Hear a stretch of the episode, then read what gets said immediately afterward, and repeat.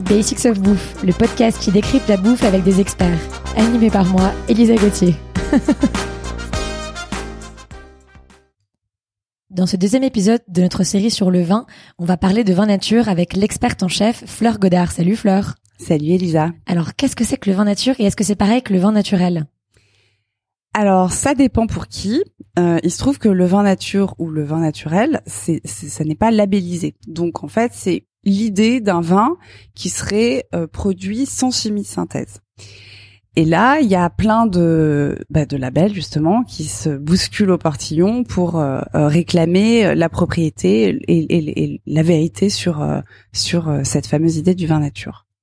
Alors, quels sont ces différents labels et est-ce que le vin nature est différent du bio? Absolument. en fait, on, on fonctionne. imagine un escalier t'as euh, la plus haute marche, celle qui contient le plus euh, de, de, chimie de synthèse et à la vigne et au chai. Donc à la vigne, ça s'appelle les produits phytosanitaires, c'est les engrais, les désherbants, euh, les fongicides, tous les tous les produits, toute la pharmacopée euh, qu'on va mettre sur sur le sur la parcelle en considérant que en fait on n'a pas trop le temps d'attendre que les choses se fassent naturellement. Et ensuite, il y a à peu près 300 produits autorisés en vinification. Donc, c'est des, des, ce qu'on appelle les intrants. Euh, et ça va euh, des levures aromatiques pour donner un faux goût de cassis, euh, aux euh, tanins artificiels en poudre, en stick, en copeaux. Enfin voilà, il y a une espèce de, de, de, de panoplie de, de produits qu'on peut utiliser comme comme de la chirurgie esthétique un petit peu. Donc ça, c'est le vin conventionnel. Après, il y a le vin bio. Le vin bio, dans les années 60, enfin le bio en général, c'était super. C'était des gens passionnés qui avaient envie de sortir de ce de, ce côté euh, productiviste, euh, industriel et capitaliste, et qui se sont dit bah tiens, nous, on va faire un label parce que euh, on dit ce qu'on fait, on fait ce qu'on dit, euh, on, se, on est contrôlé, nana, comme ça on peut. Et euh, à l'origine c'est super. le problème du label, c'est qu'il est ensuite marchand et qu'il est récupéré par l'industrie, qu'ensuite il y a Bruxelles qui s'en mêle, donc il y a des lobbies qui viennent faire pression et tous les ans la liste des produits autorisés en viticulture et en vinification s'allonge. Mhm. Bizarrement, tu as des nouveaux produits magiques euh, euh, compatibles avec le bio qui apparaissent euh, dans les pages des, des, cahiers du bon viticulteur. Bon voilà. Mhm. donc, bah, bio, c'est la c'est la c'est la première condition, l'absence de, de, chimie de synthèse. mais il existe aussi du bio industriel. Après, il y a la biodynamie. je crois qu'on a prévu d'en parler plus tard, donc je vais pas trop trop m'étaler. Mais euh, en gros, c'est un cahier des charges qui est très strict, euh, qui euh, a été mis au point dans les années 20 et qui propose en fait toute une, une série de recettes et de et de et de cahiers de, de, de calendrier pardon en fonction de la grande mécanique céleste. C'est-à-dire que tu vas, euh, euh, il y a les histoires de lune montante et lune descendante. Donc euh, quand la lune descend, tu mets en bouteille, hein, parce que si tu mets en lune montante, bah le, vin il va pas rester dans la bouteille, c'est pas ouf. et puis tu vas plutôt gratouiller ton sol en jour racine parce que c'est c'est là que ça match. Et et puis les recettes, je t'expliquerai plus tard, mais en gros euh, ça imprime une, euh, une espèce de personnalité euh, souvent assez rigoriste et un peu stricte sur les, en tout cas dans les vins qui sont vraiment produits dans le plus pur respect de la biodynamie. Euh, parce que aussi peut-être que c'est euh, c'est quelque chose de qui vient d'un pays protestant et qu'il y a quand même aussi cette cette idée que les choses doivent être vraiment très propres et très très très bien rangées. Donc on a le droit d'utiliser quand même pas mal de sulfites, de soufre dans euh, dans la vinification biodynamique et voilà, ça peut produire des vins qui sont un petit peu un peu raides pour pour mon goût en tout cas. Et après la biodynamie, il y a euh, le, label AVN euh, de l'association des vins naturels qui elle autorise euh, rien d'autre que des sulfites mais quand même 30 mg, c'est toujours un peu trop pour moi.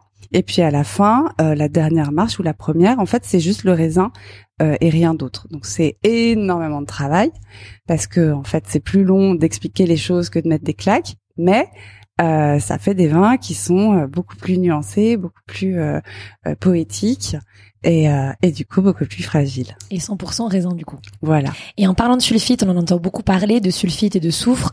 Qu'est-ce que c'est et pourquoi c'est mauvais?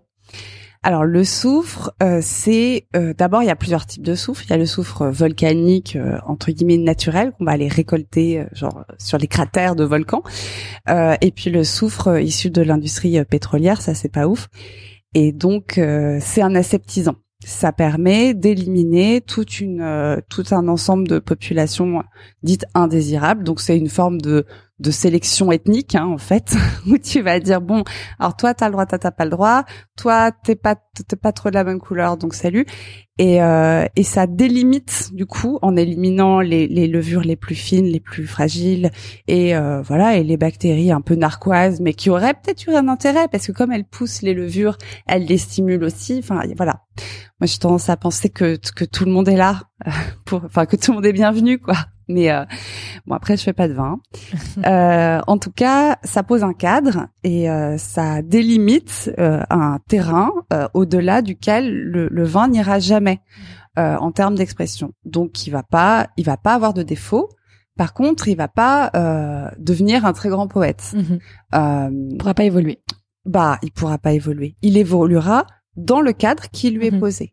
Et, et ça, ce qui est intéressant, en fait, c'est de goûter des vins qui ont été sulfités. Euh, au... Alors, il y a différents moments de la vinification où on peut sulfiter, mais vraiment c'est euh, et ça donne des choses très différentes parce que euh, soit le, le soufre est combiné par le vin qui est en travail, soit il reste complètement quand on le met à la fin, juste avant la mise en bouteille, il reste totalement libre et du coup, certes, il protège, mais bon, toi, tu ouvres la bouteille, tu te le prends, poum, direct dans le nez. Donc c'est c'est un peu dommage aussi. C'est le petit coup de flip en fait avant le avant le départ des enfants. Mhm. On dit tiens, prends ton kawaii et puis ta lampe de poche aussi. Puis le, gamin il est là, bah pourquoi il, fait 40 degrés? Euh, Bon bref. Et donc euh, et donc ça ça on trouve des vins euh, qui ont été notamment euh, Athénaïs de Beru euh, à Chablis. Elle a fait des essais de vins sulfités à 1 gramme 5 et de vin pas sulfité sur les mêmes parcelles, sur les mêmes jus. Et c'est fabuleux parce que dix ans plus tard, c'est pas les mêmes personnes. Incroyable. Ouais. Et pourquoi est-ce que le vin nature est, on dit perlant, pétillant? Eh bien parce que euh, les levures qui sont des, des êtres vivants, euh, comme toi et moi, consomment donc du sucre et euh, pendant la digestion produisent des gaz. Donc le CO2 c'est le, le, résidu euh, euh, des voilà de, du repas des levures qui produisent de l'alcool, euh, voilà, sucre, alcool, gaz. Et, euh, et donc en fait le, le, CO2 il est présent dans tous les vins. Ce que font les gens conventionnels parce que c'est pas chic d'avoir des vins qui, qui pétouillent, euh, c'est qu'ils dégazent. Euh, il y a plein de manières, il y a plein de techniques différentes pour dégazer. Ou alors ils peuvent se dire ah bah tiens en fait euh, comme ça protège un petit peu, ça inhibe euh, le fruit, ça le protège de l'oxydation, donc ça nous évite justement de mettre du soufre. Et, et c'est intéressant parce que c'est une protection naturelle. Euh, tu rajoutes rien, juste t'évites d'enlever. Donc euh, c'est en plus c'est moins d'action. Euh, la seule chose c'est que quand on débouche une bouteille, bah effectivement si on sent que ça gazouille, c'est pas que le vin est reparti en fermentation. En général, un, vin euh, pur jus, un vin qui a, qui a rien euh, reçu c'est quand même un peu risqué de le mettre en bouteille avec du sucre résiduel. Donc les, les, gens qui font le vin, normalement, ils savent un peu ce qu'ils font. Mais donc c'est juste du CO2 euh, qui suffit de carafer pour que euh, pour que les petites bulles s'envolent. Euh, il y a plein de manières de, de, on peut secouer en mettant un doigt dans la bouteille. Il y a des il y a des gens qui aiment bien faire ça. On peut juste aussi euh, simplement le changer de contenant, lui donner un peu d'espace et puis euh, et puis ça s'en va et ça s'ouvre. Et c'est très intéressant de goûter.